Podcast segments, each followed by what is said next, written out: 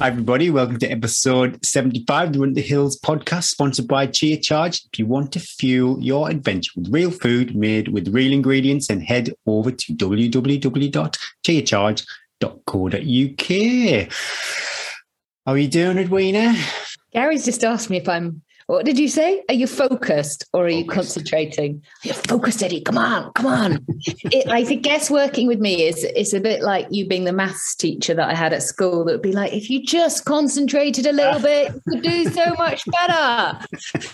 oh, honestly, let's just chat. Must try harder. I used to get that quite a few times. Do you know once at school I got the maths prize, Ooh. but it wasn't the maths prize, it was for effort in maths.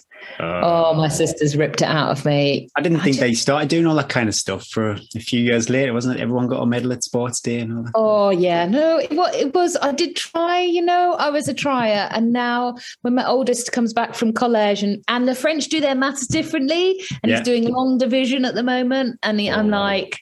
I can't. I can't help you. I can't even remember how to do it in English. And because he doesn't, if he's doing maths, he'll do it with the French numbers as well he wouldn't he speaks french as he's doing it it's just yeah. i'm like just wait for dad. Just wait. we have to get esme downstairs. If george is um doing some homework and we're a bit stuck we call esme down.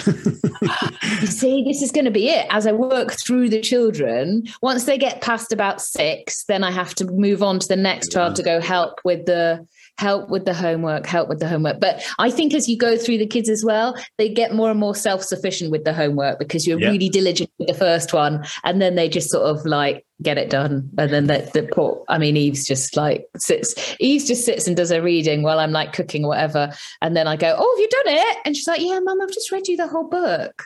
Oh. Anyway, we've digressed. we've digressed. See, no focus, no focus. You were right, Gary. No focus. Anyway, you're right. What's up? Or shall I talk about me first? Yeah, you go Let's first. Talk Let's talk about me first. Um, we've just had a fresh, white, fluffy layer of snow last night.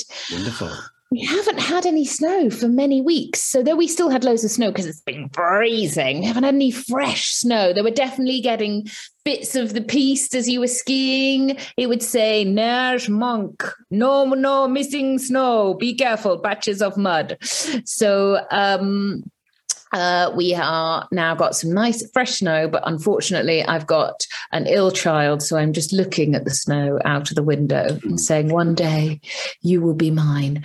But I had a good week last week. I did my first 2,000 meters climbing on my skis, which I like to be able to. That's like my that's about that's about all I could do. If I drop the kids at school, come home, sort my skis out, walk the dogs or whatever, tidy up, drive down to the uh, car park. And yeah. if I ski until what I call the bell rings, until I then have to go and get them, and I can fit in about 2,000 meters. Um, I have noticed your Strava's evolved into winter Strava is a winter? Yeah exactly. If i if i drove somewhere else where there wasn't quite where we live like i get to the top of every hill so then i have to take my skins off my skis put coat on change my boots ski back down again. So that takes every well it depends how much chatting. If i'm with mates there's quite a lot of chatting in that point as well. Um but if i'm on my own i do it a little bit quicker but it takes like between five and ten minutes. And then so that all adds up to the overall time and if you've got to do that like six times, it's basically an hour wasted. Yeah, yeah. Whereas like if I drove somewhere a bit further, I could do more up with less of the transitions, but then it means anyway, it's complicated. But anyway, I got 2000 meters, felt good. Did the last up. The last up of those um, 2000 meters are always the hardest one when your legs are really tired um, and you don't really want to go up anymore. But they're always the ones that count. They're the ones that count yeah, when it gets yeah. to like the 70, 80 miles, the 10 hours in when you're feeling really tired. You're like, I know this feeling. It felt good to put myself in that bit of pain again. Um, I totally overdid it. I think we recorded the podcast and I did a massive hill session last week. Then I went and did plyometrics. Then I did weights. Then I did my recovery and I oh died. I died in the arse. I didn't drink enough electrolytes. I got a Yeah. massive headache, as you know, Gary. Um, and uh, I overdid it. So I've re precision hydration, reordered a massive, spent half my salary, monthly salary, and reordered uh, a massive load. you've got to keep those electrolytes going in when you do we're at altitude these long sessions and also when i'm skiing i tend to not drink as much i think because um I just, I just get, I think I just get really dehydrated from being out that long at the altitude. Maybe you don't feel as thirsty. Anyway, I've made a concerted effort to make sure I've got electrolyte in my bottles every day. But feeling good. I'm feeling a little bit lost as to what I'm going to do now with no UTMB. Oh yeah. They don't seem to have been listening to the podcast and heard my rage and offered me a place. Maybe if we invited on the show. Get a little, Shall we uh, invite the race director on the show?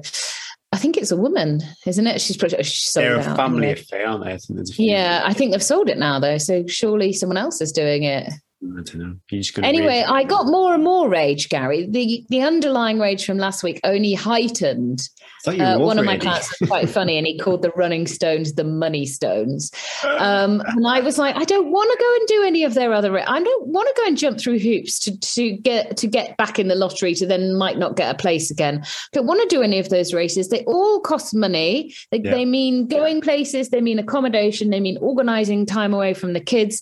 It's like it's become why I stepped away from triathlon was because it, I felt it was a bit of a money making middle aged white man sport becoming, you know, the more money you Yeah, could put on 100%. it. And I feel like I don't pay. That's not what trail running to me should be. That if you've got the money, it becomes very, um, You narrow the window of opportunity, don't you? There's, don't you? If you haven't got the money, if you haven't got the time to constantly go and jump through all these hoops and you can't do the race, well, then, okay. There's heaps of other races. There's heaps of other races that cost half as much around here, which will be a lot more pleasant, a lot less people. Um, it won't get a baton up the in the eye Yeah. because uh, there'll be, you know, a third of the people. So anyway, I just feel that um, we should be encouraging people. We should be encouraging and looking at ways to allow people to do these races, not the way slowly closing all the doors. So it just becomes people with money and time that can do these races. I will not talk about this again. Rant over. No, no, no. Take, it's good. It's valid. I'm not interested in it. It's not. It's you know. I, I really a few years ago now. Imagine if they my- did that for Lakeland 100 and they were like, you can only enter our race if you go and do these other subsidiary races, and Yeah. then you might not get in, and they're going to be like double the price of what they used to be. Yeah.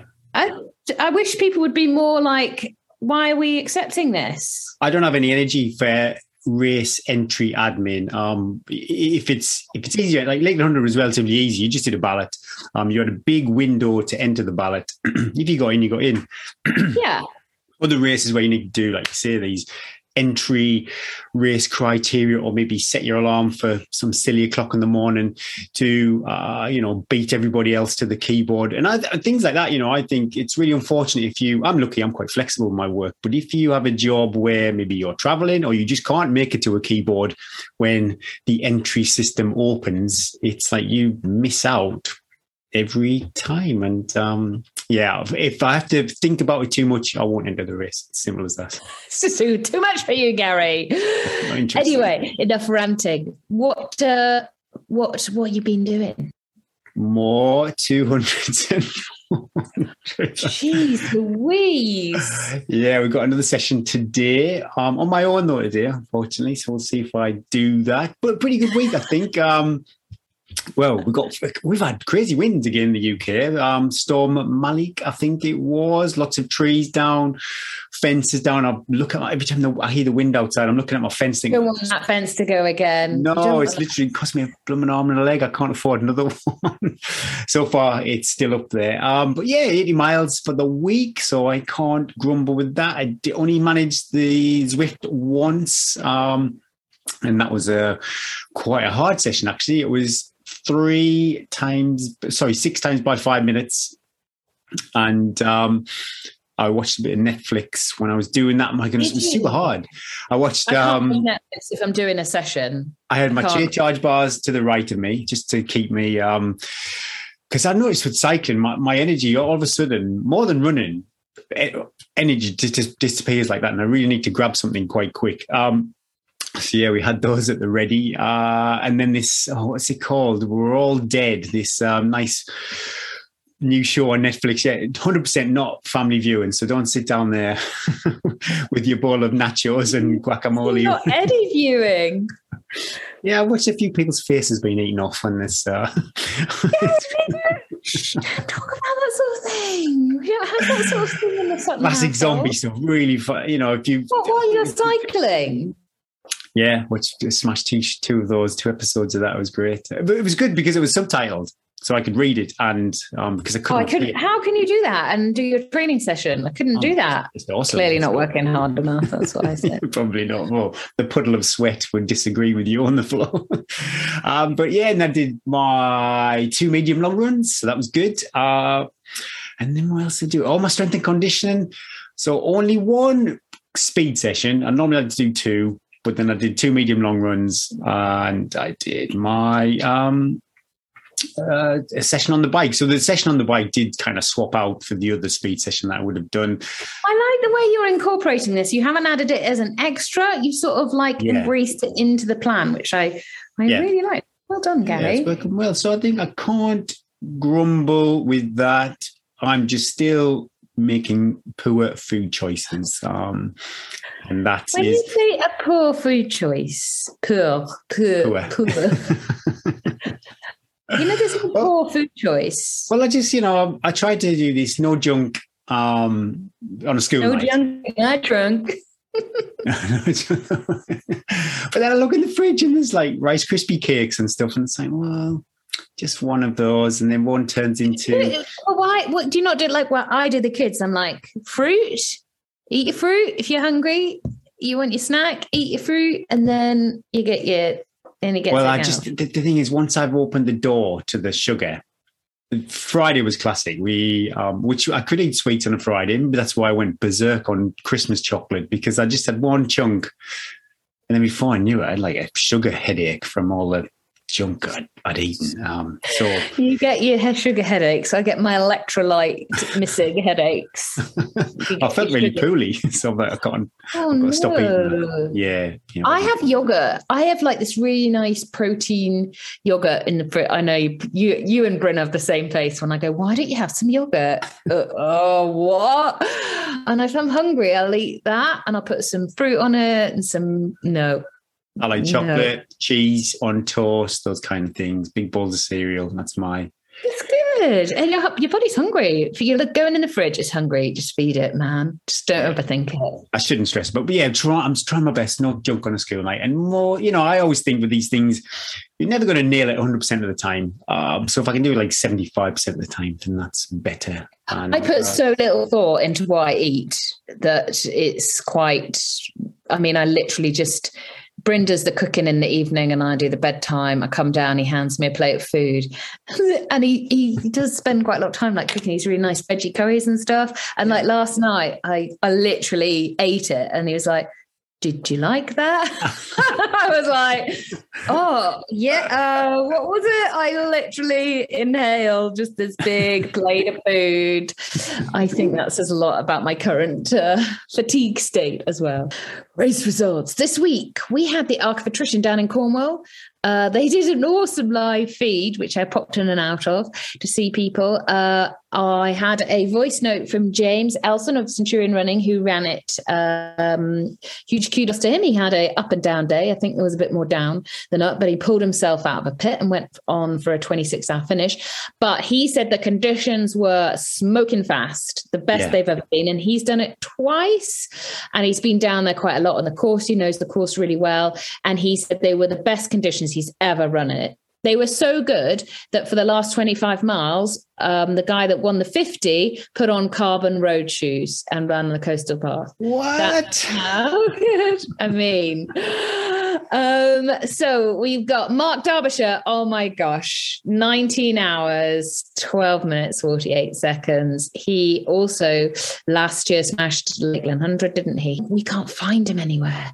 He's completely off grid. He's off grid. He pops up in these races and smashes it. But I think when I did Lakeland 100, I've said this a few times, I was broken because I, and I knew exactly. I'm a bit. I've got lots, lots of um, not anxiety, but I'm worried about this year's Lakeland Hundred because I know exactly what's in store.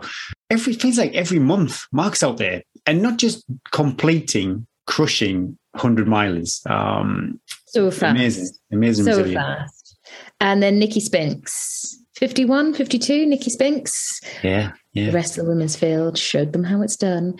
Nicky's hair is crazier than mine. I didn't know that there was a uh, there was someone else in the hood, but she has got bigger hair than I've got. Uh, and she masterclass in ultra running, twenty five hours, thirty five minutes, fifty two. I wonder if she recorded it because obviously it's not local to her. Uh, I wonder if she went down there or she just. I, I've got no idea what the course is like. Is it quite easy to follow nav wise? Well, it's the middle of the night, a lot of it. So mm, whatever true. course you're on is quite hard. It's a coastal path. So, but I know it's hard. I know there's bits that you can easily go wrong and you can end up going around in circles. Um, and then if you add in the bad weather as well. But I think they were very lucky with the weather this week, though it was quite cold apparently. So if you weren't moving that fast and you were suffering a bit, you can imagine that cold wind. Um, so well done to the to both everybody that did both the 150 miles. And some people that weren't so lucky with the weather, the, the runners on the Lady Anne's Way 100. I know from the northeast, the wind was horrendous over the weekend. And I had a friend out there, uh, Adam Bridges, who completed it, did really well. And yeah, were battered and battered and battered with wind um, for hours and hours and hours. So yeah, well done everyone who got out and toward the line for that one. How do you pronounce that one, Eddie? Sam it's Tyre, but with an R on the end. I just wanted to hear you try. Tyra. Anyway. Tyra. Would you go Tyra? Sam Tyra. Tyra. Yeah, we'll go with that. Sam Tyra. Well done. 18 hours, 45 minutes, and 58 seconds. So, my goodness, you know, Mark Derbyshire uh, smashed it. Sam had horrendous weather I'm really curious on the terrain for this uh, Lady Anne's Way. I'll have some intel yeah. from Adam on Thursday, Thursday if he's out. Apparently he's on crutches. I don't know what's happened there. No. But, um, inflammation, I think. And then Emma Stewart, 1939, 19 hours, 39 minutes and 21 minutes. Wow, two rapid, rapid times. Really good there. times. Yeah, really, really good times. Well done. This week we talked to Shane Benzie. It was great. You know, I really enjoyed it, Eddie. I think I talked about this um, when we had Brody Sharp on the show, and he's coming on again soon. Just talking to people who have knowledge and want to share it, and they are really good at sharing that knowledge too. Uh, I just, uh, yeah, I really enjoy talking to people like that. His book kept me great company as I was doing the research for the podcast. Um, yeah, it was. Re- I really enjoyed it on my long runs, and I hope you all enjoy this interview with Shane Benzie.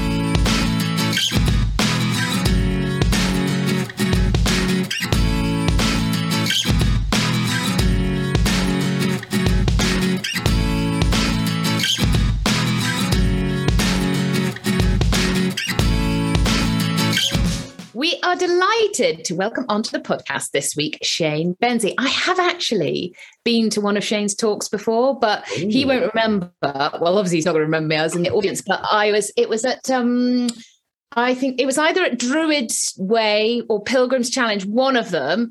I reckon, I can't remember. I was a bit broken and I sort of lay there on the side against a wall as you talked about posture and excellent running. And I was like a wreck going, oh God, I'm a terrible. Anyway, welcome to the podcast. How are you? Where are you? And have you been for a run today?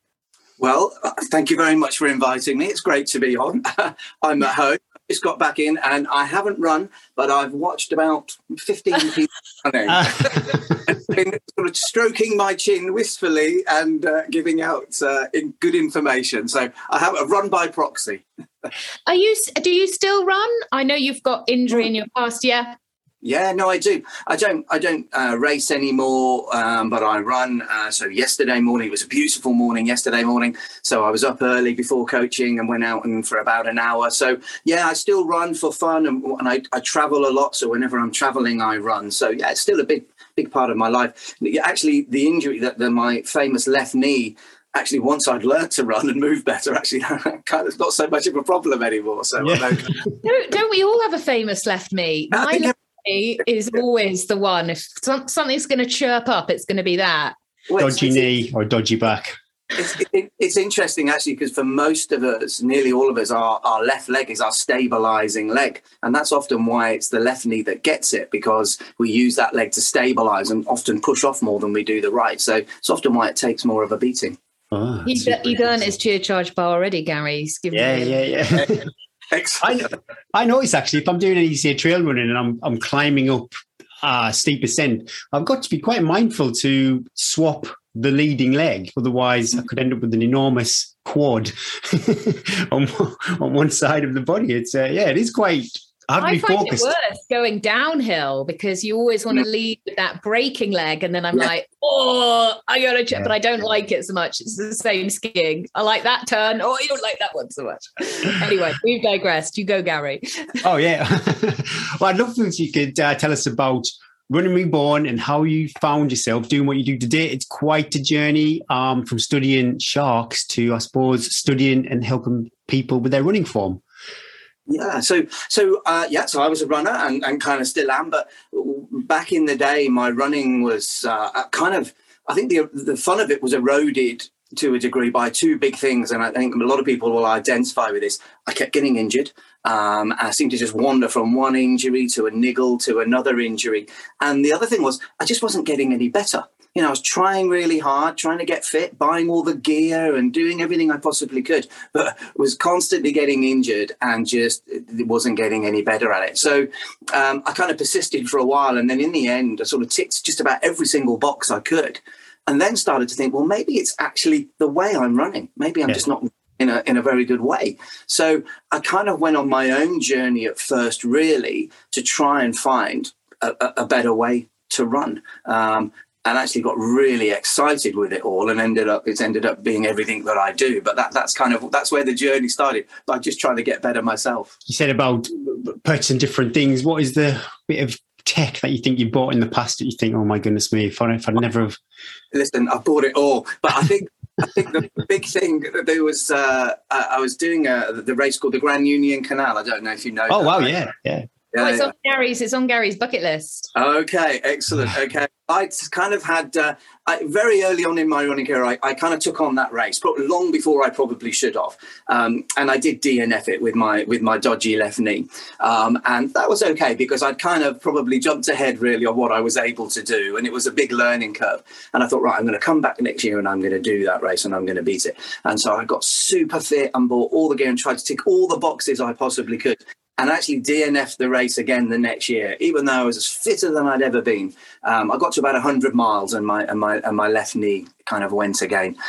So, so I really did go out, start buying everything I possibly could. And probably the, the, the craziest thing I bought, or it seemed crazy, it seemed okay at the time, but looking back seemed a bit silly, was I bought a pair of socks um, that, and then they were about 25 pounds at the time, which was. I remember these. oh, really? And the socks woven with silver lining, so, to make me supposedly more bouncy. And, uh, and I bought these socks thinking, right, this could be it. You know, my knees probably won't hurt if I'm just more bouncy. And yeah. these socks make me more bouncy. Well, clearly they didn't, and uh, that was probably. It was at that point I probably thought, right, maybe I should do something else. look, look, a bit, look a bit harder. What about yourself, Eddie? Any uh, little any dodgy purchases? Dodgy purchases. I don't think so. I've never really bought into the uh, into the um into that sort of market. I'm quite a country girl. I like things simple. trainers. I probably did in my triathlon days. I probably spent far too much money on a oh, car. wow, bike. yeah, definitely. Yeah. Triathlon. I mean, when my husband went the bike or the car, that's that's the sort of money we're talking about. So Shane, you you were just telling us earlier that you've worked with 15 people today. Can you tell us what a sort of typical day looks looks like for you and sort of common reasons why people contact you and go, Shane, help? I presume that's what they do say when uh... that's pretty much it actually. Yeah. Sometimes it's sometimes it's a call, but that's basically the message, yeah. So yeah, so I'm so I, well. I guess actually my work is is kind of split between uh, being a, a coach, a, a, running coach, and analyst. So I do a lot of movement analysis and coaching, um, and I'm also a researcher as well. So I probably spend probably half my time in the year researching and then half of my time coaching. So all of the coaching that I'm delivering is essentially based really on on, on the research that I do. Um, because when I went, when I started my journey to find a better way to run, actually it was really confused. I found it really confusing. Everything was based on a treadmill, uh, uh, which didn't kind of make sense to me, and everything was also explained by kind of biomechanics, which seemed to kind of confuse me more than um, enlighten me as to how to move. So I, I, kind of when I really decided this is what I want to do, I want to be a coach. I was really keen to to try and do as much of my own research as I possibly could, so that the, the, the you know the coaching I would be done would be on the back of that. So if it's a coaching day, then I coach from uh, the uh, boring. Like most people come to me, um, and uh, all the work I do is outside. So I have people running around, do lots of video analysis of them, put very clever sensors on them as well, so we can look at some interesting data. I like a little bit of data, um, and then lots of and then lots of coaching uh, based on the the information from the kind of uh, video and the data. Um, and then sort of send them off with with kind of lots of uh, homework and practice people have to is it like a you you know they you send them away and then you say come back again in like six weeks. Let's see how let's have yeah. some more face to face time is that the sort of way the process works? Generally yeah. In fact it's amazing you say six weeks. I don't know how that, that's exactly the amount of time that i generally give because over the years I've kind of tried a month or two months or but six weeks is around about the time. So big thing to, to, to, think about with your movement, because that's essentially what I'm looking at is people's movement, not really their fitness. With movement, when you change your movement patterns, it's essentially a software change. Yeah, you're rewriting software, your brain. The muscles aren't really remember anything. They get strong at the task, but they don't really remember. So it's a software change. And it takes around about six weeks to start to make those software changes and for the changes you've made to start to feel more natural, if you like. And the soft tissues, the hardware, if you like, that that starts to adapt then to the to the new messages. So yeah, so very often people will come for multiple sessions and they're generally around about six weeks apart. They're normally two hours long. So come along and have some initial video analysis running around outside. Um, have a look at that video together, see what it looks like. It's always enlightening. And I bet people, I'd be like, oh no, no, my bum's so big. like that doesn't matter, Eddie. We're looking at running form, and I'm yes. Once you've identified the size of your bum, then we might look at or what you're after. shapes and arrows in the and, and and then and then yeah, based on what we see, then we do the work. But actually, it is it is good fun though, and I think this is the thing. And you know, a lot of people come and they're actually quite nervous, but yeah. you know, we're talking about it, and actually, the workshops are good fun. You know, there's some serious messages to get across and some serious work, but they are fun. And the other thing about analysis and coaching is I think it should also be about celebrating what the person does well. Yeah, because if you do something well, if you know why you do it well and the fact that it's good in the first place, you're a lot more likely to do it even better. So it's about celebrating what's good as well as looking what what could be better. It's just like kids. You tell them what's good and yeah. then you say, actually, uh. sort of always, give, like, always give the good bits first. Absolutely. Would you ever find yourself being a like a bit of a backseat driver, just bothering people at a park run just to see, oh, you know, you could. Uh... Uh, yeah, I mean, I've been I've been known to be driving along in the Land Rover and actually turn around and follow runners because I kind of want to see what they're doing my wife is a short bit. I'm really not allowed to do that. You shouldn't. You shouldn't stalk people. Driving along, stalking people. So yeah, it's a bit of an occupational hazard to be honest with you. When you can't help watching and see what they what they do. Excellent. I've really enjoyed um, refreshing myself with your book, The Lost Art of Running. It's a really well. It's a, I didn't read it. I listened to it as an audio book as I was doing my daily commutes. Um, yeah, what can people expect from the book? I, I, it was funny, maybe not a good audio book. I was running along and when I listened to the bit on cadence, and um, I think you mentioned every time you breathe in and out, it's every three uh, steps. I was I was doing two, and you did. Uh, there's a caveat to say kind of build up to this. It's not like um, easy to do initially, but yeah, when I tried to do the three, I was on the verge of hyperventilating. but uh, yeah, what could people expect from the book? Yeah, so the book is um, really, I guess, about the um, the journey so far. So you know where where I what I've learned um, and where I went to learn that um, and who I've worked with to learn that as well. And then there's so there's very much the story of the journey you know, I've been very, very privileged to travel all around the world, looking at uh, athletes all around the world. But I also spend a lot of time with tribes and indigenous people as well, looking at natural movement for people who don't run at all, because you know, running is a movement skill. So if you can understand human movement, you know, a lot better to to, to be able to to coach running movement. So it kind of tracks those journeys and um, a lot of the runners i've been lucky to work with some amazing runners who of course i'm coaching but i'm also learning from as well so you know, there's hopefully some really good wisdom to come back from those those runners that are in the book, and um, you know, from a, a, lot of them trail runners and ultra runners, um, and and uh, a lot of your listeners will, will recognise a lot of the names that yeah. are, that are people like Damian Hall, Tom Evans, Beth Pascall, Pavel Paloncy, Nicky Spinks.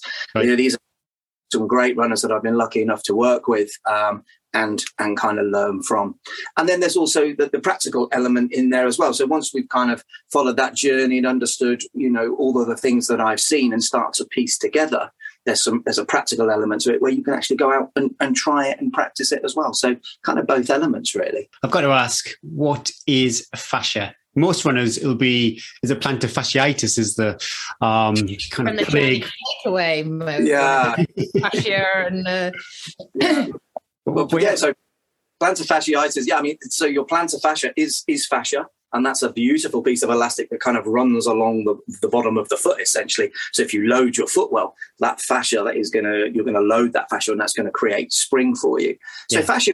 Essentially, essentially for, for, for what we need to know about it, it's a kind of an elastic connective tissue that runs continuously throughout our body. Our tendons and ligaments are part of the, the fascial family, if you like. Um, and then we have something called myofascia, which coats all of our muscles and basically runs through our body. It's basically the binding agent for our body. Yeah. If you, and, and then this is where you know when i'm working with an athlete i'm working with a runner and it could be an elite athlete or a complete beginner it really doesn't matter it's the same uh, you're one of the big things you're working with on the runner is their perception of their movement okay so when you go for a run tomorrow your run the way you move is based heavily on your perception of that movement. Yeah. And, and I think, you know, we grow up uh, uh, sort of having our movement described to us by traditional biomechanics. And, you know, every time we see the skeleton, it's this kind of upright structure. And I think we sort of see ourselves as a, as a structure that moves in a series with a series of levers. But actually, if you look at the skeleton, actually the skeleton is just 206 bones that are basically floating in a sea of tension created by our tendons and our ligaments yes. and our muscles. So when we move, we're not this heavy, clunky thing that we would want to avoid impact with. Actually, we're this synergistic, connected, fluid, elastic animal whose skeleton is just free flowing in this sea yes. of elasticity. It's amazing. And that's what fascia is. It's creating that sea of elasticity.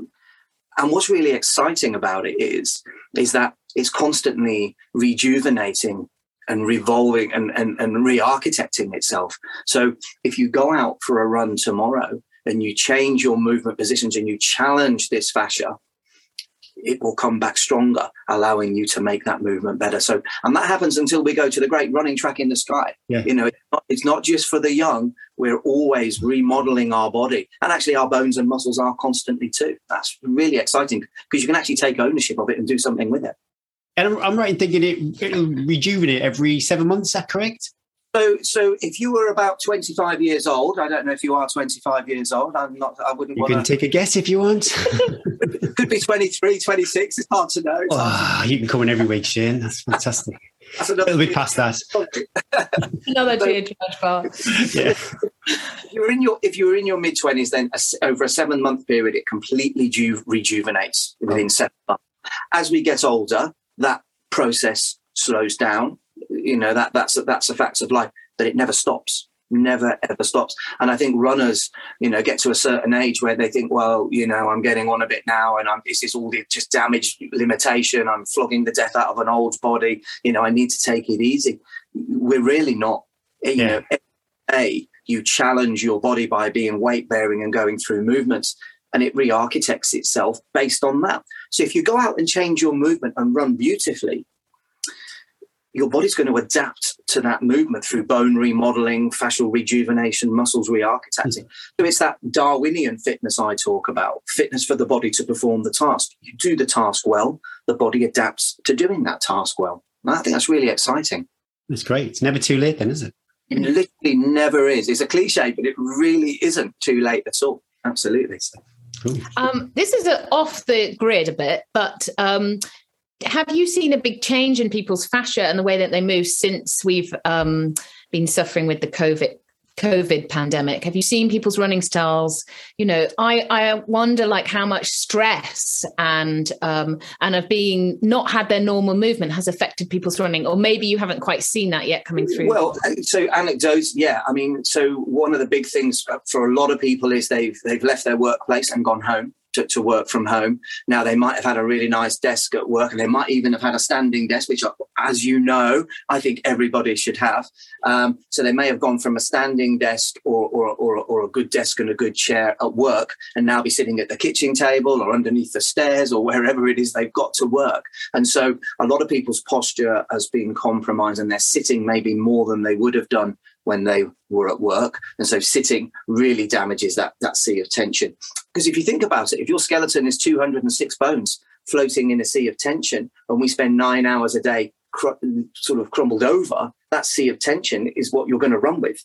You know, you only ever run based on how you've spent your day you don't spend your day based on how you ran last night. You know, you know this static posture creates the sea of tension for your running posture. So I definitely see that, and you're definitely right.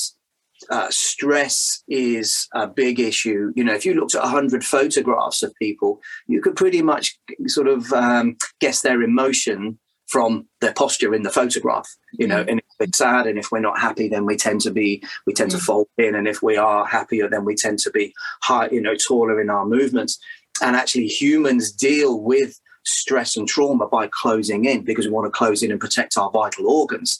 So there are lots of different types of things that cause stress, but it does tend to make us close in on ourselves. So that definitely has an effect.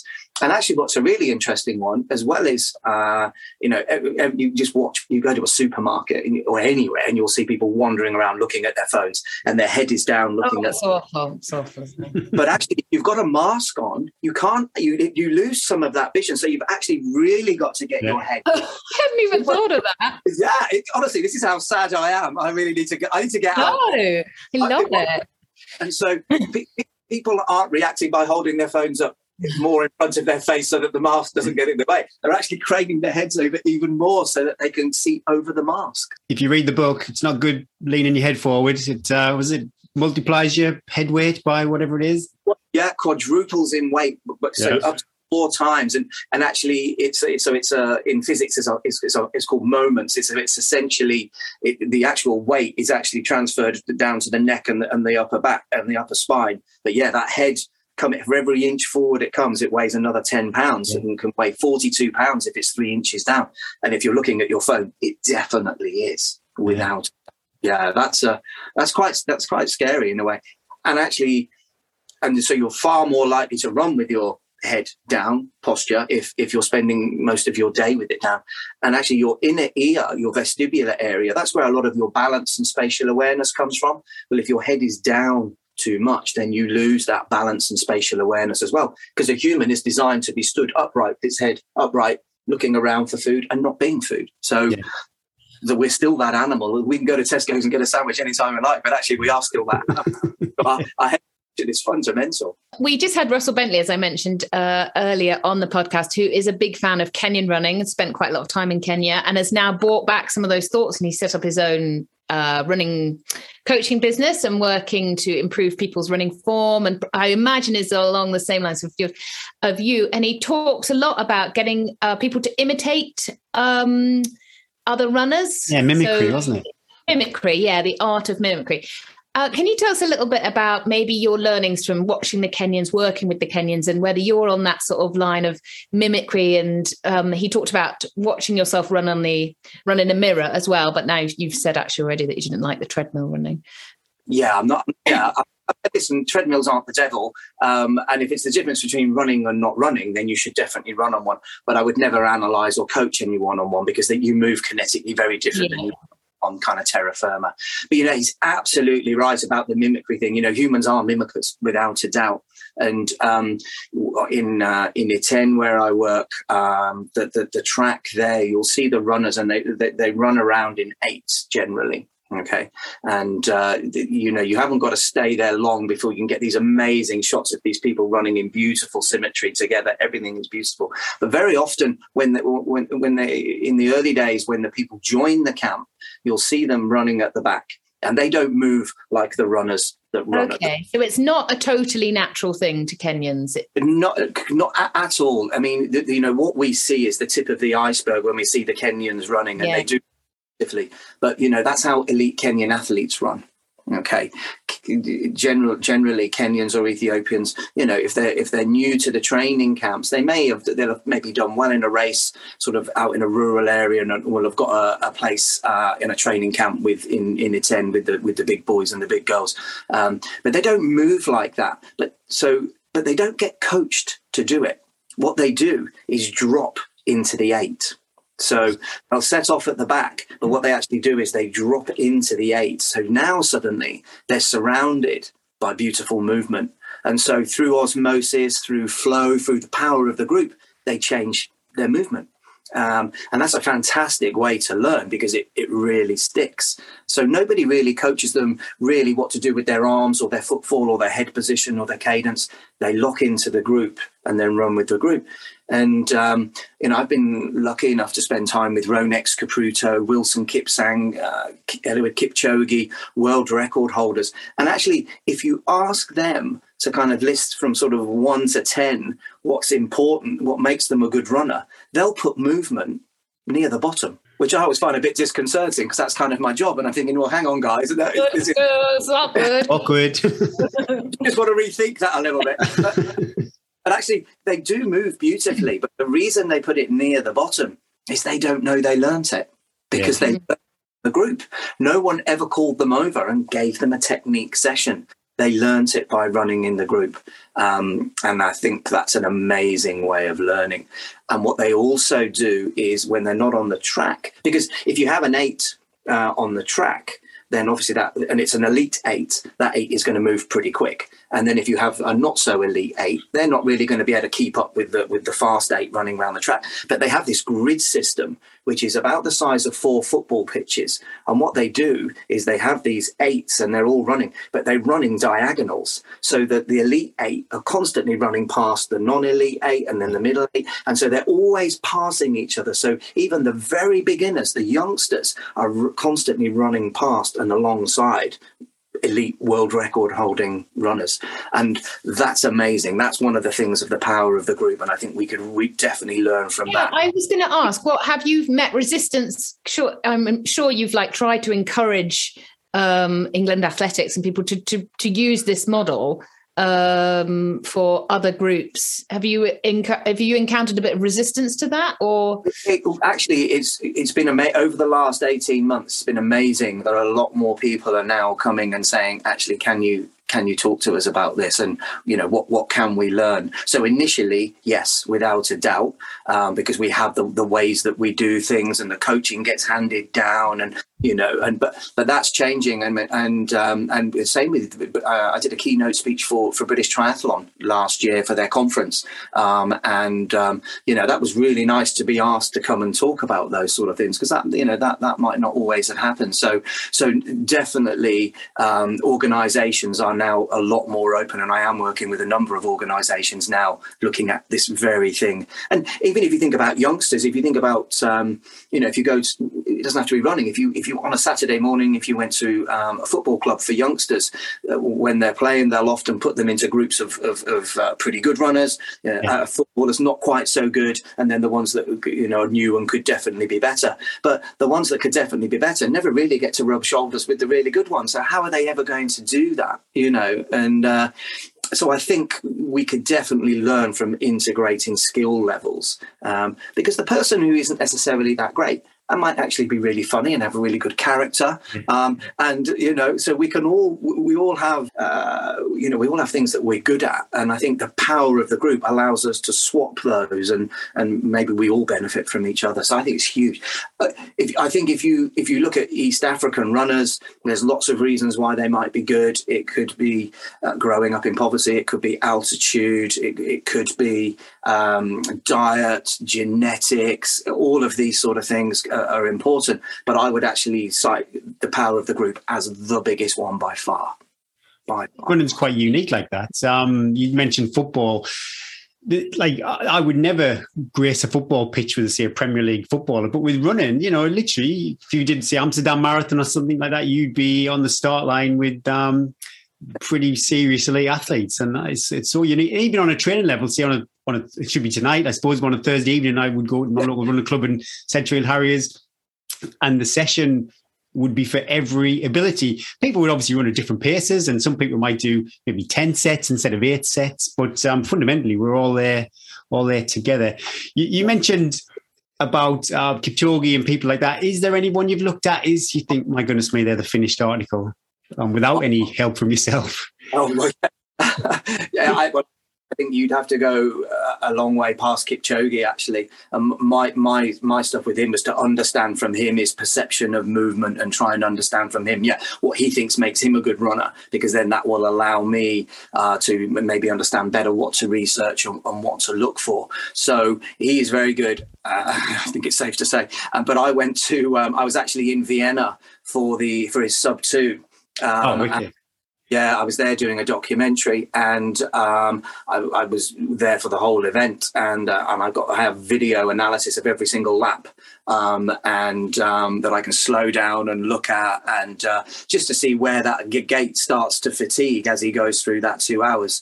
There's no, there's, it just doesn't move. I mean, the, the guy, his head position, interestingly, is hmm. lower than normally is. Yeah. He Too much time on his phone. I told him, stop messaging, get training. That was on Instagram, isn't he? but he, for, for him, uh, the way he was running, I don't know if you watched it on TV or you, you saw yeah. it. He obviously had the guys in front of him um, and and the laser, and so actually because they were just in front of him, he had to have his head a little bit lower yeah, than he, yeah, that laser. So he probably ran it with a double weighted head. Um, so, you know, um, and, and, a lot of people kind of said, oh, well, you know, it doesn't count because he was drafted and all of that kind of stuff. But to run behind those people who are constantly changing in and out and are running at a different stride pattern to him, to be mm. able to do that, I think actually I, I, think it was harder rather than easier having to do that. I, I really do. I, I, think it was amazing that he managed to to do that with that essentially chaos in front of him, um, yeah. having to have his head down, yeah, you know, yeah. lower than it normally have been. So um, amazing. But yeah, I think he's he, you'd have to go a long way past um, Eliud Kipchoge. I think he's great. What are your thoughts, and as we're talking about the marathon world record, can you guess what I'm going to ask you on uh, on how the carbon shoes have changed people's runnings, running style? What are your thoughts on them? Yeah, I, yeah, I think um, one of I think on the podcast loves them, and one of them is having nothing to do with them. Oh, you well, I, it, you know, I think for the every, I think for the everyday runner, I think they can be a negative thing because you know we, we almost think we can put these amazing trainers on and suddenly we're going to be kind of bouncing around everywhere. So you know, seven year olds believe in magic trainers. Well, I think adults do as well because yeah. we think we put these trainers on and they're going to do the work for us. Now they may, you know, I, I think potentially there is some uh, performance advantage there, but are we really going to think about how our foot lands on the ground and how our foot leaves the ground? Are we going to pay a lot of attention to that if we think all we've got to do is put pair, put a pair of trainers on that are going to do a lot of the work for us. And a lot of my uh, coaching with runners is based on how the foot leaves the ground. This was well, my thing. Was like, surely it takes away that feeling of the foot on the ground, uh, or makes the foot work differently. Yeah, I mean, you've got so you've got a quarter of a million nerve endings on the bottom of your foot. Okay, and in those quarter of a million nerve endings, you've got exteroceptors. They tell you about how hard you hit the ground and what the ground feels like. And then you've got proprioceptors. They give you your spatial awareness uh, and your perceived rate of exertion. So every time your foot hits the ground, those nerve endings are giving you loads of really exciting information. Telling you about the environment you're running over. You kind of need that information. Um, yeah, so there's no doubt if you get a great big piece of rubber and then put some carbon in that as well, those nerve endings are kind of looking at each other as if to say, I haven't got a clue what is going on out there. I really don't know.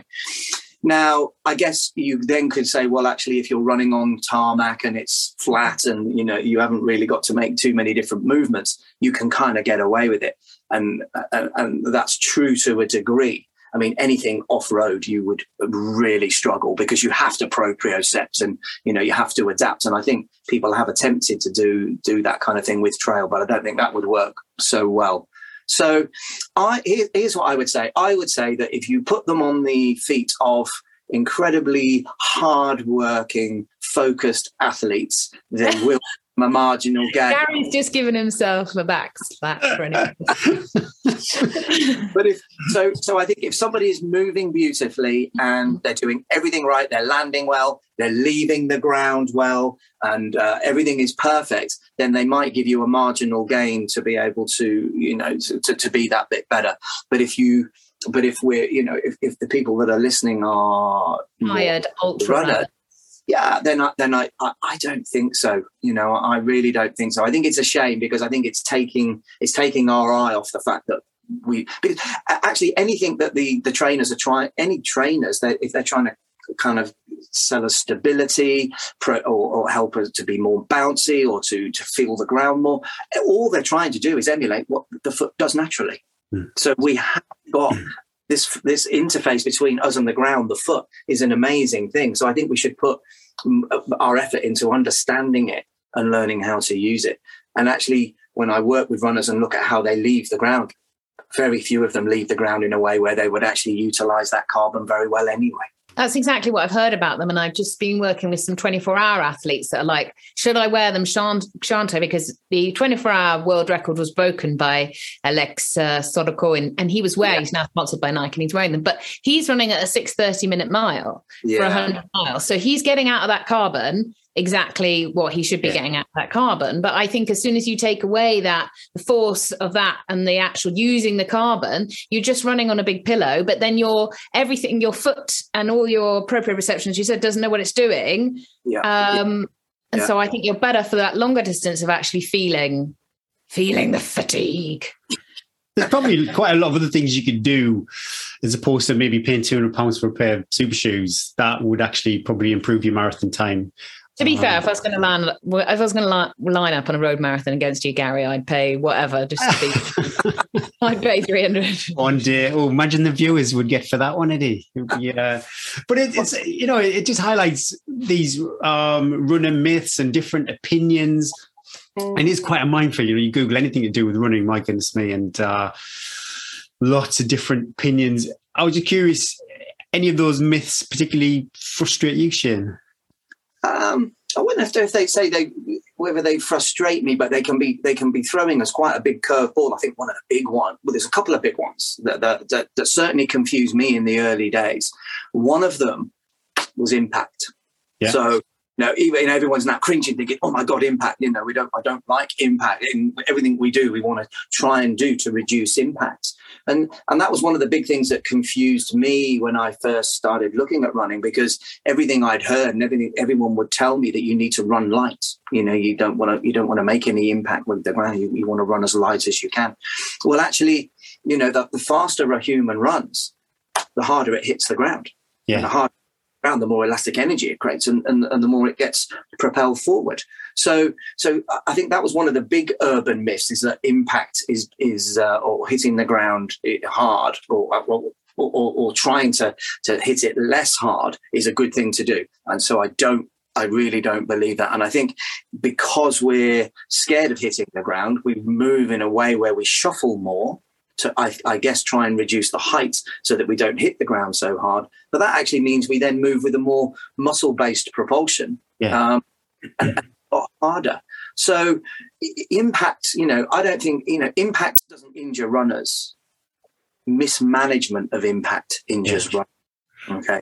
And because we don't land our foot correctly, we don't land our foot with this tripod landing that creates this dome effect, which dissipates the impact at source we're sucking ourselves down to the ground, trying not to create any air and any impact, which means there's nowhere to move, which means we have to land on a heel on a straight leg, which means we don't dissipate the impact correctly. Yeah. And then the, the impact we were trying to avoid is now hurting us.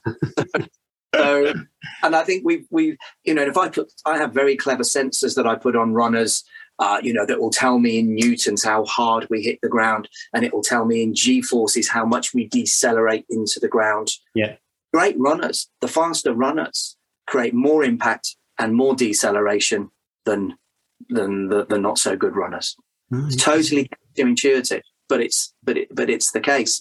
Um, and so you know the message is we shouldn't be running around trying to slam into the ground to try and create some more elastic energy. But we definitely hold back. We should allow that foot to hit the ground as hard as it wants to, but just make sure it lands in a way where it dissipates that impact.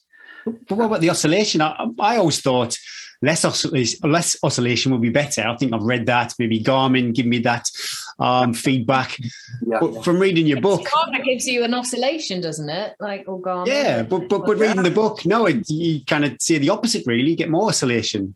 Oh, I love a bit of oscillation. Honestly, it's amazing. Great So- word too. a great word. It's a great word. So if you so here's the thing then. So if you think about your stride is a curve. Yeah, because it kind of is. You leave the ground, you go into the air, and then you land. Yeah. So it's a curve. You do big curves to go fast and little curves to go slow. Yeah. We're little If- curve. if you reduce the amount of height that you get in your air, you can only have little curves. Yeah, And so to go faster, you just have to ha really spin your feet over quickly and just do lots of tiny little curves. So let's say you had um, uh, an eight centimeter vertical oscillation. Yep. So as you run, you know your your oscillation goes up and down eight centimeters. Well, let's say you're getting a, a 1.3 meter stride length out of an eight centimeter oscillation, and that's as much forward trajectory as you can get out of an eight centimeter oscillation is a, is a 1.3 meter stride length. If you want to get a 1.4 meter stride length, it means you need a little bit more air yeah. to create a slightly bigger curve. And, you know, and some of these runners are running around with 13, 14 centimeter vertical oscillation. Now, Does that Garmin, have something to do with the recovery of the of the of the non-weight bearing limb because you have longer well, as it if, if you think so if you think about it, so so if your stride is a curve, effectively how hard you push off has a big influence on the curve. So if you're going faster, you want to push off more. So if you push off more and make sure that you have a forward trajectory in that curve, you just have more air time going forward. So all runners, all three of us, everybody out there listening, we all really want to do the same thing. We want to minimize our ground contact time and maximize our flight time. Because whether we're running ultras very slow or in relative terms slow, or whether we're trying to run fast, we're always trying to get the, the best stride length that we could possibly get, the most efficient stride length. But if we don't get any air, we can never create a beautiful curve. Yeah. So, so air is good, but you must be confident that you've got a good forward trajectory within that air that you've created. You can't just bounce up and down. Okay. But most people these days, or a lot of people these days, are able to look at their oscillation and their stride length. Yep. So very quickly, you can see how good your curve is because you can measure the height of it Yeah. and you can how long you went in it. And I don't think, you know, we shouldn't necessarily let the software tell us whether that's good or not, but we can use those headline figures and start to decide what's a good curve and what isn't a good curve for us at any given speed and any surface. Because if you're running on concrete, you're going to get a bigger curve because you get more spring off of concrete Yeah. or track. If you're running on grass, you get less, so you're going to create a smaller curve. So the curve is always changing. So I don't think we should really be told what's the most, what's the perfect curve, Yeah. but we should headline figures to get excited about it. But you know, if you go to a park run and you sit at the end of the park run and just watch everybody come in from first till last, and and then measure and then looked at their oscillations, and you know, it, it, it's not break. You know, there's no coincidence that the people are coming in quick have big oscillations, big stride length, lots of air, and the people that come in at the end don't. And also more oscillation, better race photographs. Uh, Complete, absolutely, yeah, completely. If you can get both those, the way he's thinking, the carbon shoes, the race, he's such an influencer. I gave myself serious Raynaud's in the week cross country because I didn't want to put gloves on because it would spoil the race photographs. what, what I would just say on that oscillation thing is, and because there'll be people listening, and, and I know you have a lot of trail runners following you. It's you know, and it and it, it might sound as if I'm saying, "Oh yeah, just bounce around. It's really easy." It isn't yeah. easy I, I, yeah, and it, and after a while, it gets quite tiring, with, without a doubt. And you wouldn't get as much oscillation if you were if you were running a, a ultra slowly. Yeah. would if you were uh, running a, a, a 10k but it's all it's all relative and even if you go out and try and be a little bit more bouncy and create a little bit more air that's going to feel like really hard work but like anything you have to train yourself to do that by doing more springy things the body gets more springy you know the achilles tendon gets stiffer and stiffer and allows you to be springy. So we shouldn't just go outside and expect the angels to come out and start blowing trumpets because we've started kind of being a little bit more springy off the ground. We do have to ease ourselves into that. Um, but yeah there's, there's no doubt i think that air is air oscillation is good. We just need to utilize it by going forward while we're in it. Oh, Shane, you've already given us tons of stuff to think yeah. about. I bet people are listening to this thinking, "Oh my gosh, I'm going to read this." but um, a lot of a lot of people that will be listening to this podcast very busy, families, training, life, work, and might be thinking, you know, I hardly have time to do my training program. Um, uh, as well as do everything else in my life, when I've got my time to go out, and I'm sure you get this all the time, how do I fit this into my running? You know, I don't want to be adding something else into my life. Is there anything that you can give to us, maybe like a tip or something that someone can do very easily on a run that might change just the way that they just think about their movement, perhaps? Because I think a lot of that, especially in ultra running, is just some uh, almost some pointers when we're getting exhausted. I always say to people, you know, you start collapsing, your chest, you know, you're not breathing so just shoulders back. Just, just give yourself a little point. Is there anything you say to people, sort of, I can't think of the word to describe it. What would you use as like a use, tip? Uh, use? Would it be a cue? A cue! Oh my God. It's been a long day. So much. Can you edit that bit out, Gary, and just say. Oh, staying in. I liked that. Yeah, that's good. Watch you find the word. okay.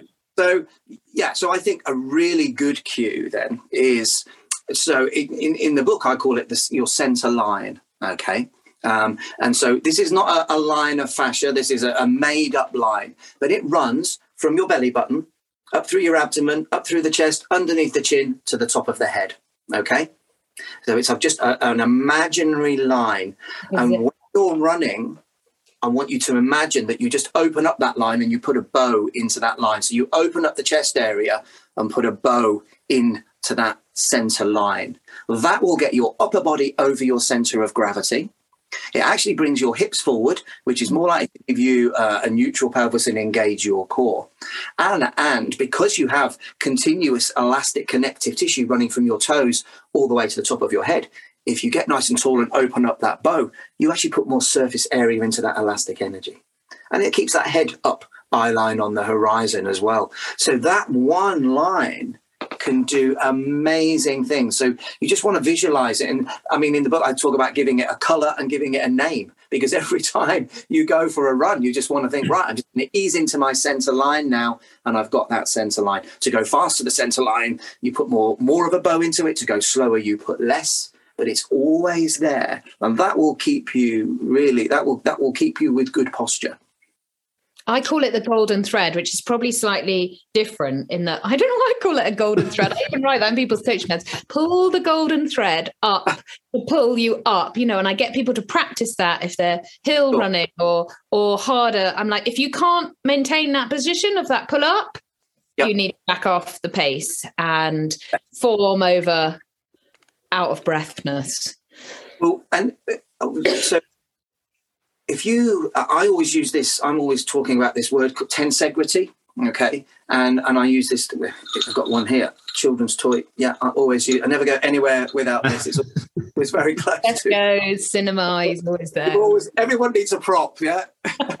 Roy had that emu. I need this in mine. all got.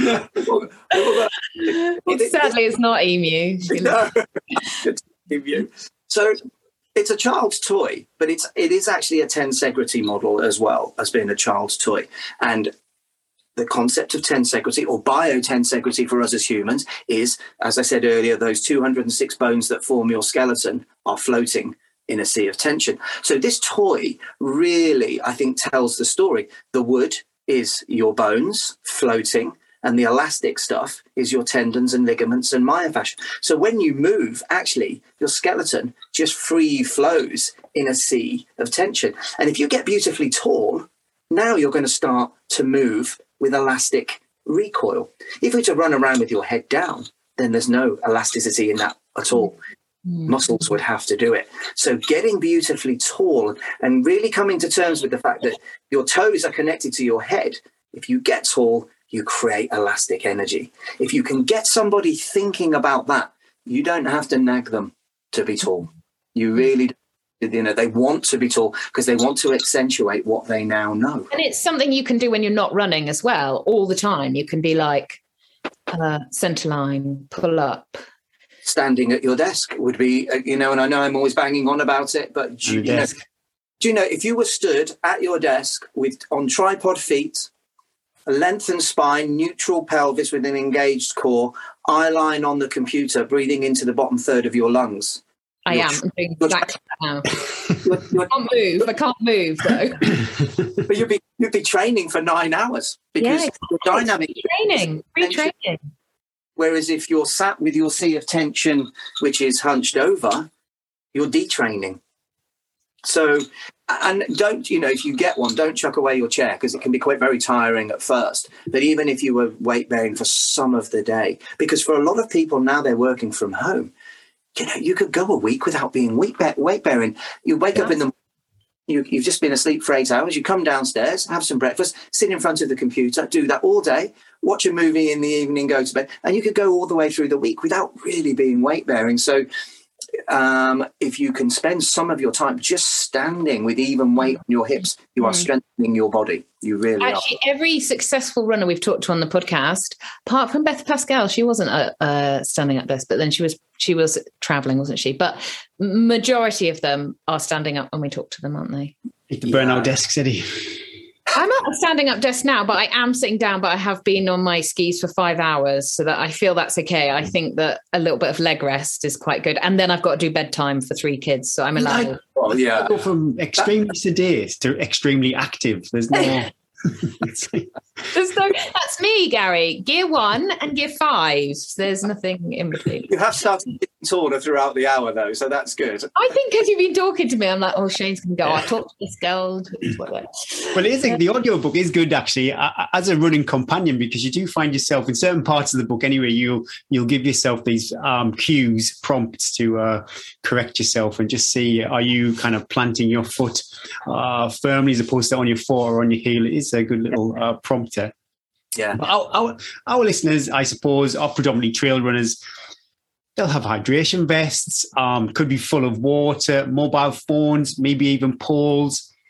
Uh, some could run with dogs, or I'm asking for a friend actually. They run with GoPros, maybe. Um, asking for a friend. Uh, how sensitive are we all doomed? I think you've got to be very careful. It's, it's, a good question, actually. I mean, running with things in your hands is a, is a major issue. I mean, even let's say let's say half a liter of water that that, that weighs half a kilo. Yeah. Okay. So you're putting half a kilo of weight on the end of an already very long lever. Um, and that can, and whilst you're holding something, that arm then goes pretty much. It, it, it's not moving very much because it needs to stabilize the thing. Yeah, that it must send a message to your brain going, "I'm carrying. I'm yeah. out of movement.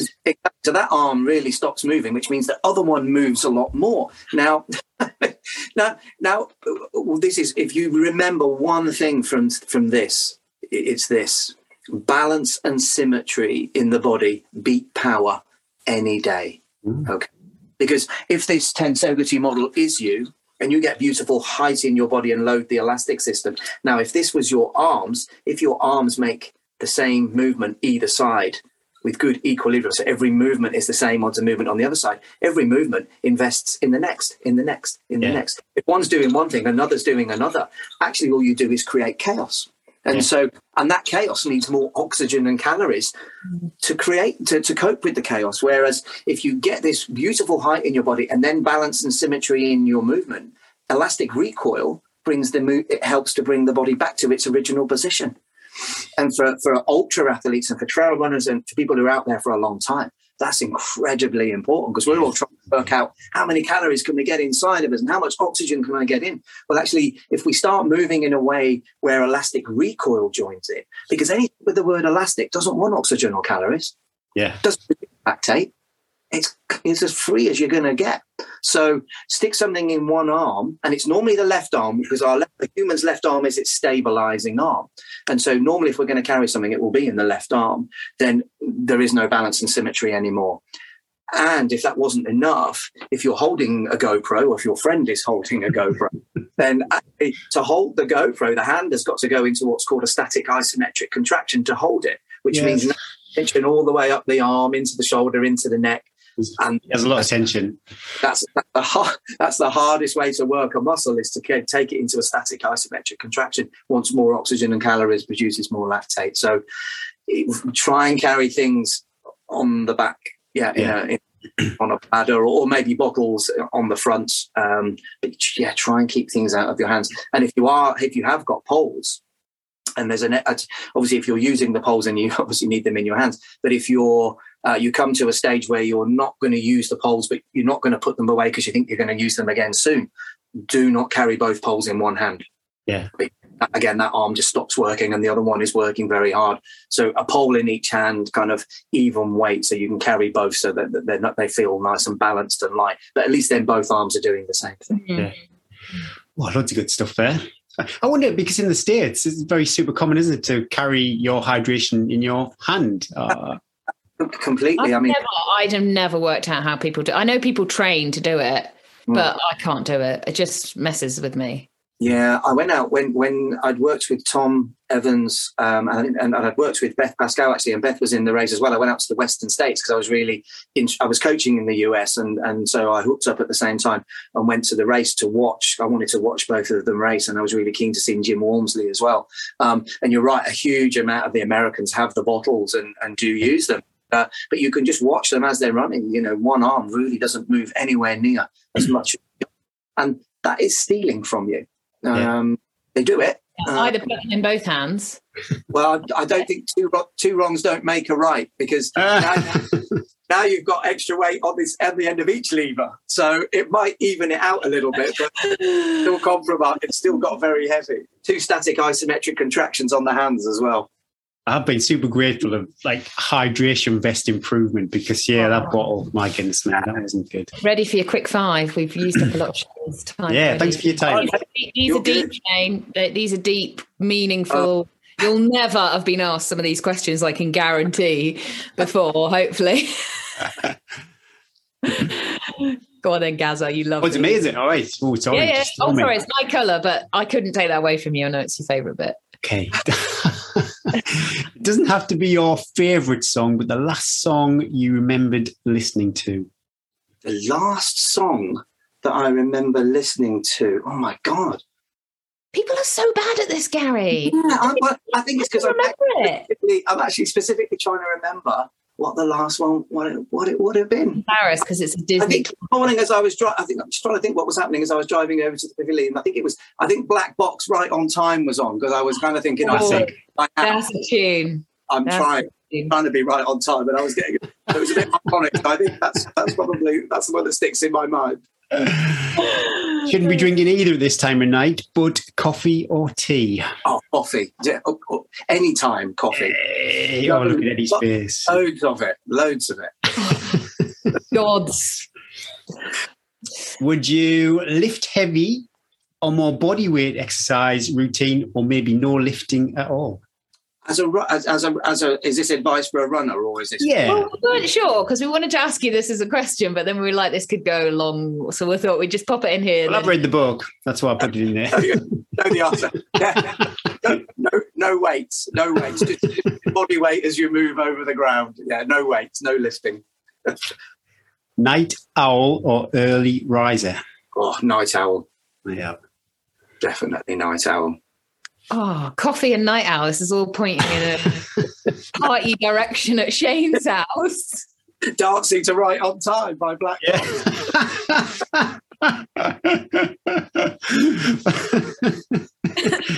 right, as a little thought we'd end as a little tribute to Marathon Talk with their um, How Fast Could You Run a Mile as a kind of farewell to that great podcast. But you've got seven months to train. Your fascia is totally renewed.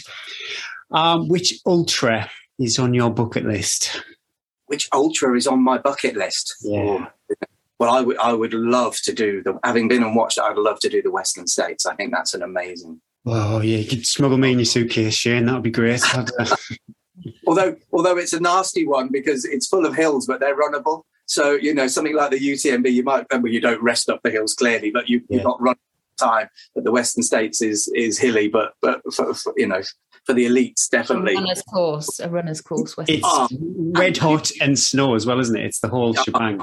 Well, you know, funnily enough, when the day before the race, I actually ran the first four miles of the course, and it, you literally run from burning heat right up into the snow line, the Yeah. first four miles, and it's literally almost vertical. I mean, these guys that are running for 100 miles, is inc- absolutely incredible. And actually, Jim Walmsley came past me on the training run.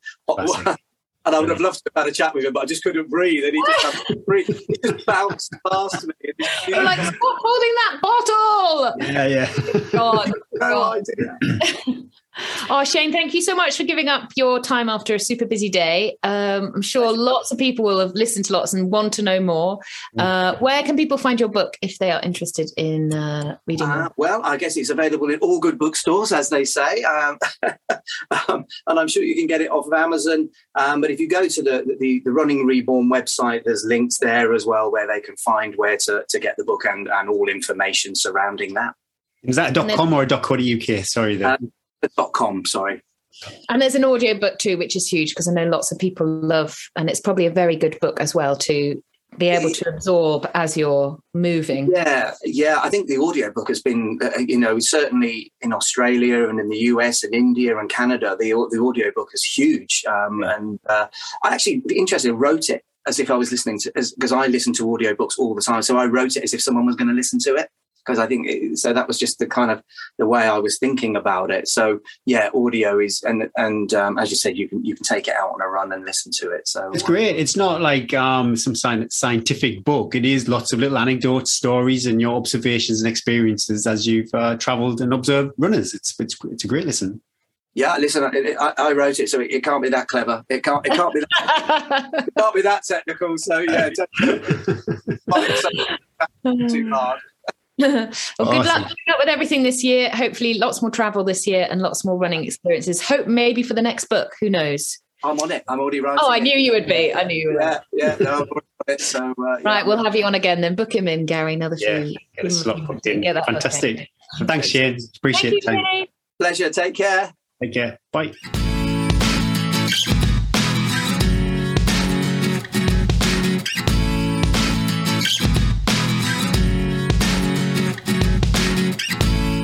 Thank you so much, Shane, for coming on the show. Don't know about you, Gary, but when I've been running, I've been trying to make the bow with Yeah. my uh, with my pulling up bow forward.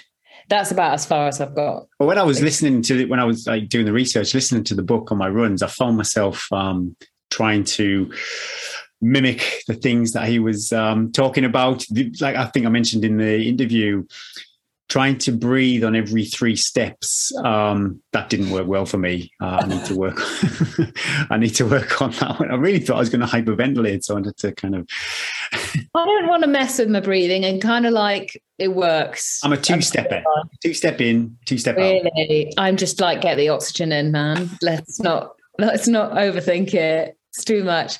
Anyway, to, uh, I hope you enjoyed that chat with Shane. Go, yeah, have a listen, have a read of his book. Um, go and have a look at some of the work. He's got a really good web page with lots of different videos and all sorts of ideas.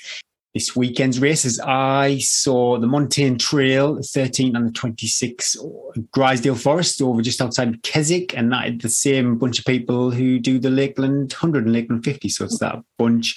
I've never done it, the Grizedale uh, Epic. What a cool, that's cool, and a good time of year. Yeah, nice little long run hit out. Well, I was thinking this time of year. You know, I was I was wondering what the the winter. What you know when they do these winter rounds. What is the UK winter window? Is Yes. it end of February? Is that still classing? Who knows when the winter round, or is it just weather? I Yeah. did it in June, but the weather was like winter. So Well, yeah, technically, was it a few years ago? We had that beast from the east, which wouldn't have technically been winter, I don't think. But my goodness me, you would have been absolutely battered. You would have tried an FKT that time of year. Another one I've seen, which I've never done, also the Pendle Way in a day. Have you done that one, Eddie? nope, nope. Oh, was it? Best of luck, everybody, doing those two. I have not checked the forecast. Really up and down. You know, we had wind on um, Saturday, then it eased off, and then it came again um, yesterday, eased off again, and it's due later on today. So we're getting these waves of. We're having this proper weather. Us out up in the Alps, we've just we had a bit of a snowstorm yesterday, uh, but it's very calm. Okay, competition time. People have been flooding into Facebook with their quick fire questions. Some hilarious ones. You guys will think you're so funny. Uh, and some good ones too. Um, we've chosen our winners, but we're gonna. I mean, we're gonna read some of these out because they're so funny. But um, then we're gonna ruin it because we're also going to use them in all our interviews. So anyway, you can hear us. Never mind. Uh, Gary, do you want to read maybe a couple that you liked, and then you and and I'll read a couple that I like, and then we'll read our favorite. Yeah, yeah. Well, great competition, Eddie. Well done for this one. You're 100% take the credit for this. Um, Francesca J. JG over on Facebook, Wild Wee versus Portaloo. I mean, why would you go in a Portaloo apart from I love a wild oh when I did my Santillion race and I put my hand in the poo on the in the Portaloo. But do you, like these days, I was over when I'm in the lakes. You can go hours and hours and hours without seeing anybody. You can quite, you know, you take yourself up the trail and do your bits and bobs. That's fine. But when you're on the moors, they're quite busy. The moors, it's, it's a lot. Why do men not take themselves off the trail? I mean, when I'm running up the trail here, especially in winter when it's a bit more busy, men just stand and we like right on the trail. So, Oh I mean, I cannot tell you how many men's willies I see. Or when I'm running up and I'm like, look, I don't drop my X right there. So you come around the corner and get the full frontal. Like, just take a few steps off behind the tree. It's yeah. embarrassing. You run for miles and miles and miles. A few steps won't make. a few steps off the tree so I do not have to like and then I'm like, well, I've got to pass you. Where do I look? Like, do I look directly to like acknowledge or do I look away? Like, seriously, just don't hide yourself away. If, Yeah. I, I find that so anno- well, oh god, I'm, I'm raging again. anyway, uh, so Wild Wee versus Portaloo, I think. Or I would always Wild Wee if I had the op- even next to a Portaloo.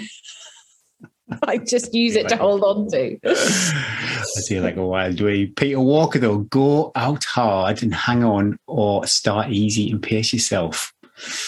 What do you do, Eddie? I think this is an age one. I think this is an age. I think I've, I can't go out hard anymore. I've never done that. Oh, I used to go out racing so hard. I used to race like as hard as I could for like the first 10 miles and then just hold on. now it's like takes me 40 miles just to lightly warm up my knees. but my winner was Dave Aliano, pain or paracetamol. That made me chuckle, Dave. I'd like, you know what?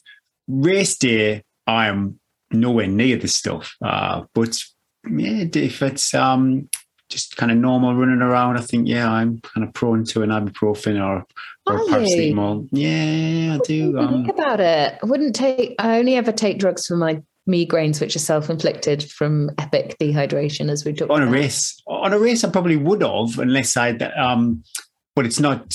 It can be quite dangerous. So that's Very dangerous. yeah. So I kind of why. want to embrace the pain on a race too. I don't really want to mask it because Is paracetamol the same as um, ibuprofen, though, as far as danger when you're running long distances? oh, I think the ibuprofen's the the danger. That's the one. Da- well, neither. I would say don't take either if you're having to take drugs. Maybe I can remember chuckle that did. So you've got my vote for the competition. A couple that I liked: Hillary, Eddie, or Gary. It's quite rude, Hillary, considering you're my mate. But uh, we both Dangerous agree. question, So that. choose Gary over Eddie. I think most people would They'd be like, I think we done out with Gary. Uh, Russell, I'm going to mention Russell, even though he's had a heavy airtime, but he made me laugh. Run 100 miles with an itsy bitsy teeny weeny yellow polka dot bikini playing right on your headphones, or uh, run butt naked in Olympic 100 meter final. Which one, Gary? I'm eating two veg, you'd be swinging around. Swinging around loose. Imagine. yeah, what a sight. Um, oh, wow. I, I think I'd do the 100 meter final. I'm quite body, um, I'm quite body proud. I think people Yeah, kind of nothing here. There's nothing to see. A couple of spaniels ears and a 100 meter final. Yes, I do that. But I think I think I'd be lucky to finish and probably pop a hamstring. I'd be more worried about that than the nakedness. Uh, my favourite was um, Shelley Oyston. If a famous actor was going to pay you in a running film, who would it be? We can't. Oh, come on, Eddie, who would you? Um, or I think maybe Cameron Diaz. Oh, yeah, you've went straight for the top. Let's aim high. Let's aim high. Let's go. I'm not gonna, you know, I'm not gonna return. I want, I want the lips. I want her long legs. Gary. Oh, what's his name? The guy in EastEnders, landlord. I don't know. I don't even, what, Danny Dyer? Shane Richie? Shane Richie. Goodness me, I'm just like so not like either of those. famous. They're not even famous. I think that's a part of the question, isn't it? Uh, right. Uh, Dave and Shelley, send us a Facebook message or an email, social media, somewhere on social media. Find us. If you don't, we'll find you, and you will win a bumper pack of Chia Charge goodies. And let us know what Tim decides to send you, and enjoy munching on those bars. And we will have another competition very soon. I'm still dreaming about Terry's uh, Jaffa Orange protein bar. I, I checked, I rechecked my stash, and there's none in there. Oh, you're going to have to put in an emergency, uh, SOS. emergency shout out. What you got coming up, Eddie? What we got coming up?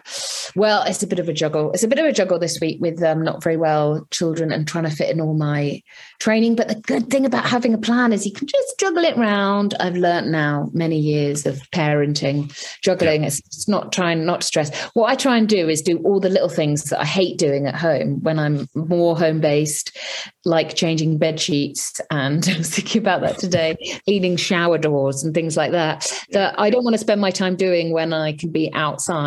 So I try and do all the little things, tick off the little things, bit more core work, do shorter sessions. Um, I cut down the warm up, the cool downs, and I just make them count a bit more. So I was meant to be doing five lots of 12 minutes uphill, which requires a good two hours. I know.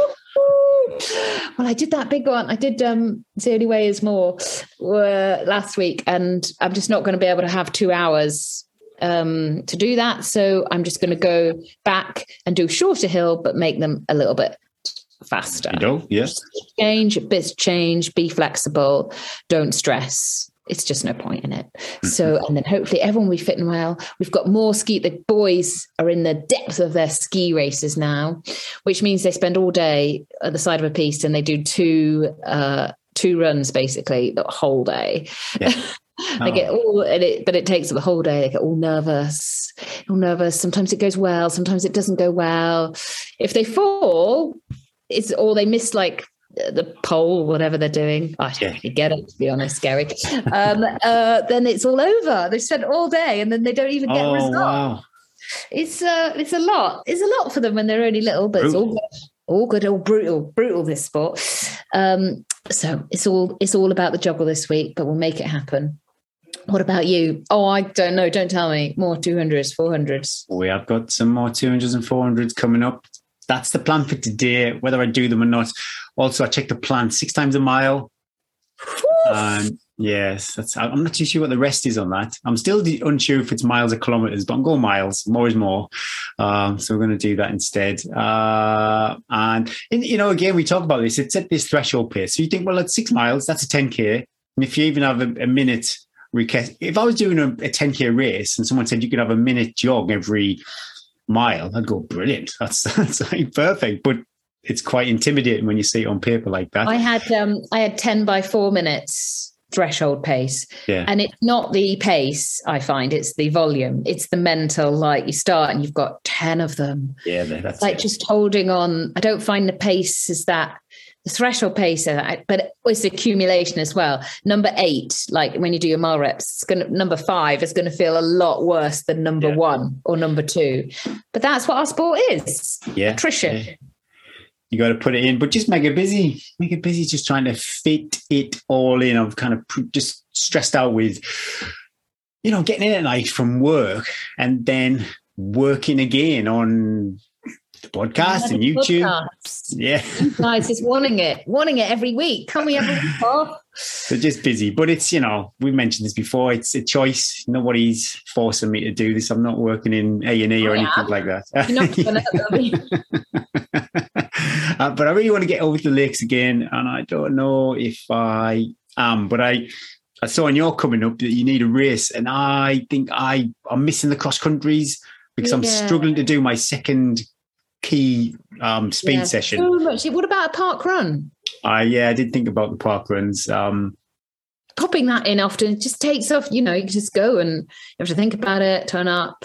Yeah, it's you know. It's it's this kind of dilemma though when you're training for a long endurance events.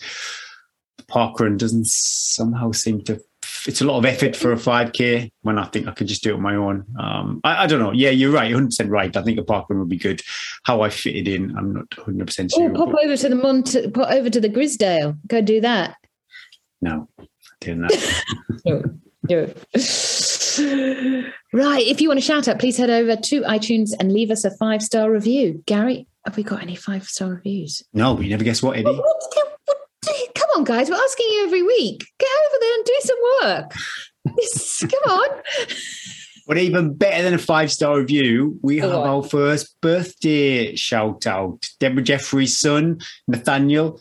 He's two years old on the 21st of February. So not only is your first shout out, he could be our youngest listener. Let us know. Oh, you can. Nathaniel, you're two. I wonder, two. I wonder what you get for your birthday. Thomas Tank Engine, Fireman Sam. Probably some. That, that's yeah, knowing the Jeffreys, there'll be some running, some very, very active family. a new running pram. I've seen them out doing their parkour and the double buggy, De- Deborah pushing the buggy around. But uh, yeah, and uh, from what Deborah was saying, they because Deborah's obviously listens to the show. Both of her sons have uh, grown up listening to us too. We're wonderful. Thanks for that, Deb. children. That was episode 75. Thanks for listening. Thanks again to Chia Charge for sponsoring the show. If you are enjoying the show, do like, share, and subscribe. Come on, Gary's getting stressed. He's got so much work to do. Keep him happy. Uh, I'm Eddie Sutton, And I'm Gary Thwaites. and let's run to the hills.